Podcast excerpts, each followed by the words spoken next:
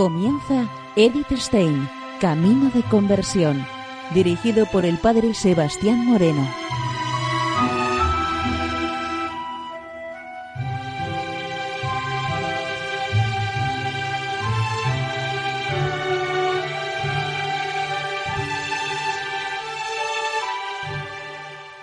Muy buenos días, nos de Dios. Seguimos conociendo a Edith Stein, Camino de Conversión.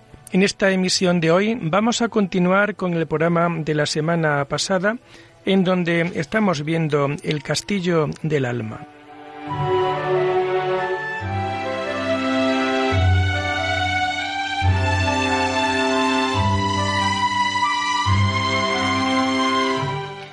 Nos comenta Edith Stein lo siguiente. No es posible reducir a un cuadro sencillo y único la psicología de los últimos tres siglos, pues se han simultaneado constantemente orientaciones diversas. Con todo, la corriente principal que surge del imperismo inglés se ha ido configurando cada vez más como ciencia natural, llegando a hacer de todos los sentimientos del alma el producto de simples sensaciones, exactamente como una cosa espacial y material está hecha de átomos. No sólo se le ha negado toda realidad permanente y durable, fundamento de los fenómenos mudables, o sea, de la vida que fluye, sino que se ha desconcertado del fluir de la vida espiritual, el espíritu, el sentido y la vida. Es como si del castillo del alma se conservase sólo el muro de cerca y aún de éste únicamente ruinas reveladoras, si acaso de la estructura originaria de la manera que un cuerpo sin alma ya no es un verdadero cuerpo.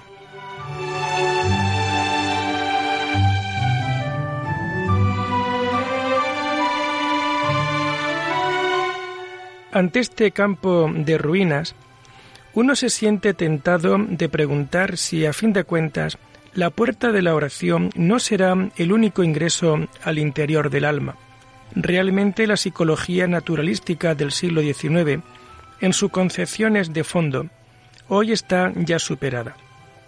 El redescubrimiento del espíritu y el interés por una auténtica ciencia del espíritu se cuentan ciertamente entre los más grandes avances logrados en el campo científico durante las últimas décadas. Y no sólo han recuperado sus derechos, la espiritualidad y el pleno sentido de la vida anímica, sino que también se ha descubierto su fundamento real, aun cuando haya todavía psicólogos e incluso extrañamente psicólogos católicos que sostienen no poder hablarse del alma en términos científicos. Si volvemos la mirada a los pioneros de la nueva ciencia del espíritu y del alma, me refiero ante todo a Dilthey, Brentano, Husserl y sus escuelas, no tenemos ciertamente la impresión de que sus obras más importantes sean escritos religiosos y que sus autores y que sus autores hayan entrado por la puerta de la oración. Recordemos, sin embargo, unos datos, a saber, que Dilthey estaba familiarizado con los problemas de la teología protestante, como lo demuestra, por ejemplo, en su, en su obra, que Brentano, sacerdote católico y que, aun después de su ruptura con la Iglesia, hasta los últimos días de su vida, se ocupó apasionadamente de los problemas de Dios y de la fe, y que Husserl, en cuanto discípulo de Brentano, sin haber estudiado directamente la teología y la filosofía medieval, conservaba una cierta vinculación viva con la gran tradición de la filosofía mm, parensis, que él, además de su lucha filosófica, era, era consciente de tener una misión y que el círculo de personas cercanas, tanto en el plano científico como en el humano, promovió un fuerte movimiento hacia la Iglesia. Y hemos de pensar que no se trata de una mera coincidencia o justaposición de estos hombres, sino de una profunda e íntima interdependencia. Especial mención merece en este punto la obra tantas veces citada del fenomenólogo de Múnich, Planzer, El alma del hombre, ensayo de una psicología inteligible, cuya concepción del alma concuerda ampliamente con la nuestra. Partiendo de una descripción de los movimientos del alma, Plander trata de comprender la vida del alma misma, descubriendo los impulsos fundamentales que la dominan. Y esos impulsos fundamentales intenta él reconducirlos a un impulso originario, a la tendencia del alma al autodesarrollo, tendencia basada en la esencia misma del alma, y ve en el alma un núcleo de vida que partiendo de ese germen debe desarrollarse hasta tener forma plena. Propiedad esencial del alma humana es el exigir para el propio desarrollo la libre actividad de la persona. Con todo, el alma es esencialmente criatura y no creadora de sí. No se genera a sí misma, sino que únicamente puede desarrollarse. En el punto más profundo de sí misma, cara atrás, está ligada a su perenne principio creativo. A partir de él puede desarrollarse en plenitud, únicamente manteniéndose establemente en contacto con ese perenne principio creador. La esencia del alma se presenta a sí misma como la clave para entender su propia vida. Apenas cabe imaginar una negación más categórica de la psicología sin alma.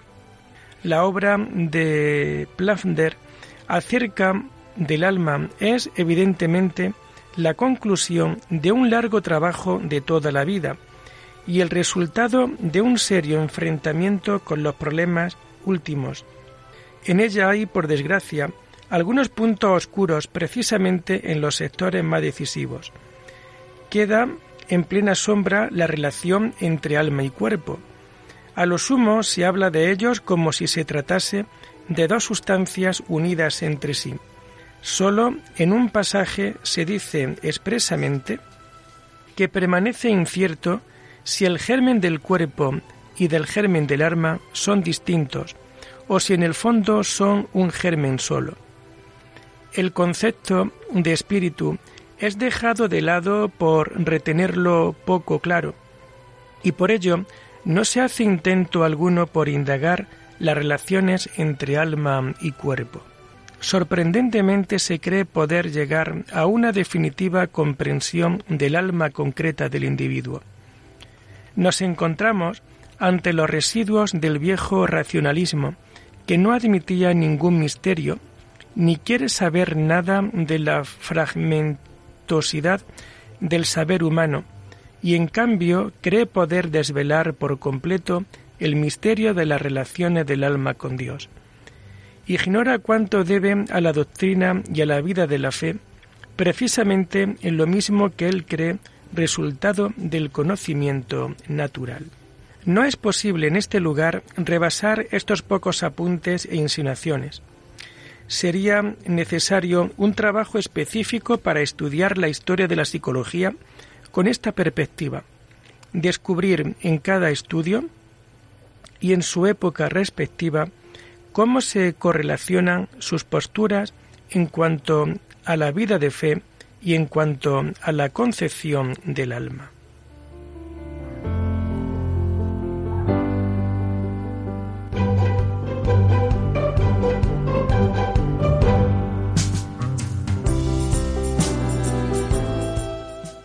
Cuando se observa una ceguera tan incomprensible respecto de la realidad del alma, como la que encontramos en la historia de la psicología naturalística del siglo XIX, cabe pensar que la causa de esa ceguera y de la incapacidad de llegar a lo profundo del alma no reside simplemente en determinados principios metafísicos, sino en una inconsciente angustia de encontrarse con Dios.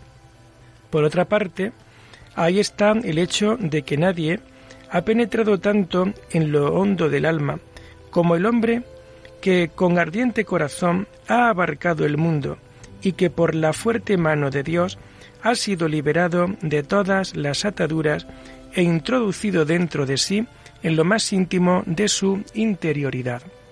Al lado de nuestra Santa Madre Teresa, Encontramos aquí en primera línea a San Agustín, tan profundamente afín a ella, como ella misma lo sentía.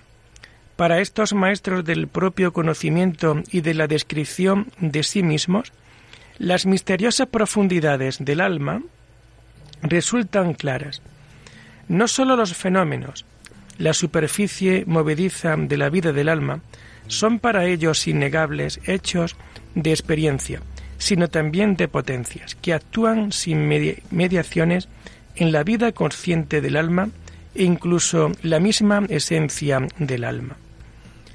Pero también este es un punto en el que hemos constatado una concordancia entre nuestra exposición y el testimonio de la santa, precisamente porque el alma es una realidad espiritual personal. Su interioridad y especificidad, su esencia de la que brotan sus potencias y el desarrollo de su vida, no son una desconocida X que nosotros admitamos para esclarecer los hechos espirituales que experimentamos, sino que son algo que pueden iluminarnos y dejarse sentir aun cuando permanezca siempre misterioso. El extraordinario camino que, según la descripción de la santa, recorre el alma en su interiorización, desde el muro de cerca hasta el centro más íntimo, puede quizás hacérsenos más incomprensible mediante nuestra distinción entre el alma y el yo. El yo aparece como un punto móvil dentro del espacio del alma. Cada vez que donde quiera aquel se para a tomar posición, allí se enciende la luz de la conciencia e ilumina un cierto espacio en torno. Tanto en el interior del alma como en el mundo exterior objetivo hacia el cual el yo está dirigido. A pesar de su movilidad, el yo está siempre ligado a aquel inmóvil punto central del alma en el cual se siente en su propia casa. Hacia ese punto se sentirá llamado siempre. Es este nuevamente un punto que hemos tenido que llevar más allá de cuanto nos dice al respecto el castillo del alma. Y no sólo es convocado a este centro para las más altas gracias místicas del desposorio espiritual con Dios, sino para tomar las decisiones últimas que es llamado el hombre como persona libre.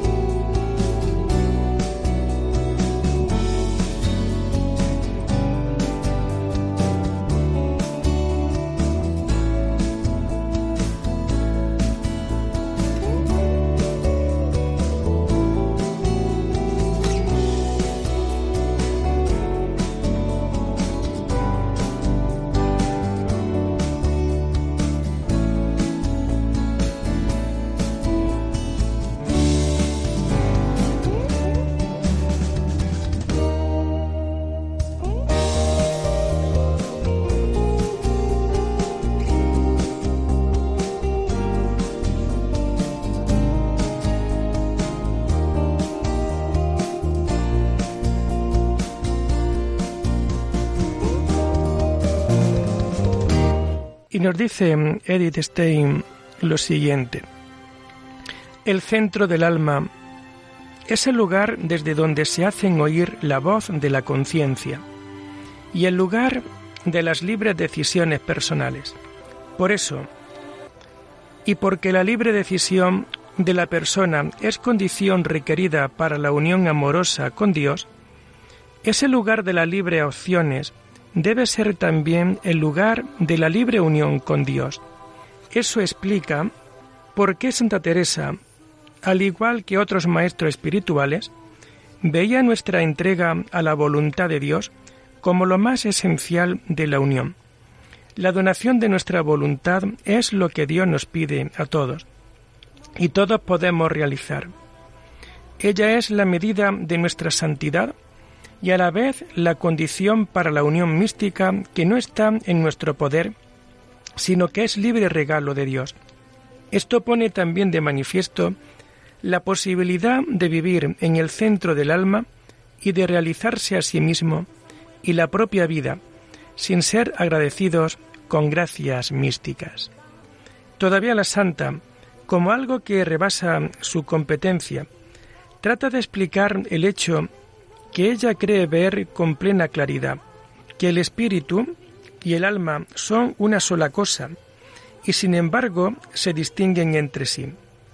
Por nuestra parte, hemos intentado resolver este problema distinguiendo, por un lado, la diversidad del contenido entre espíritu y materia, que llena el espacio, considerados como diferentes categorías del ser existente, donde el alma está en el área del espíritu, pero en función de las creaciones del espíritu mismo, que a la manera de las formas materiales median entre espíritu y materia y por otro lado la diversidad formal entre cuerpo, alma y espíritu. El alma es lo oculto e informe, y el espíritu es lo libre que fluye dentro, la vida que se manifiesta. En correspondencia con estas diferencias, hemos encontrado en el alma humana diversos modos de ser. Como forma del cuerpo, el alma se encuentra en una materia que le es extraña, y con ello sufre el oscurecimiento y el gravamen que consigo trae la unión a la materia pesada, la materia en el presente estado de caída.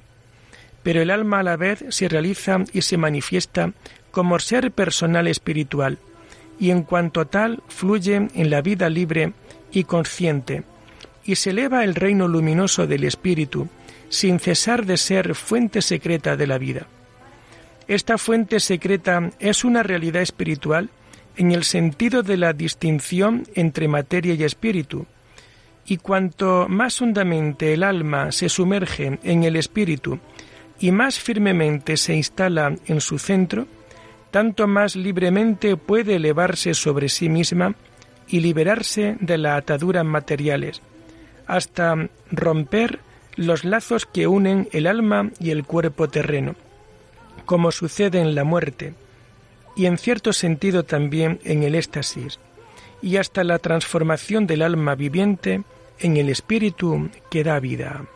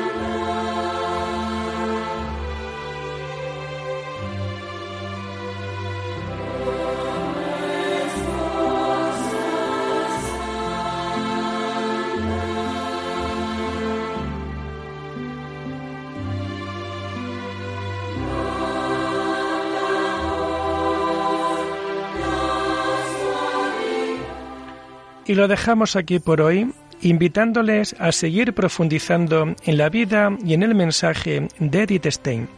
Hasta la próxima semana. Muy buenos días en el Señor.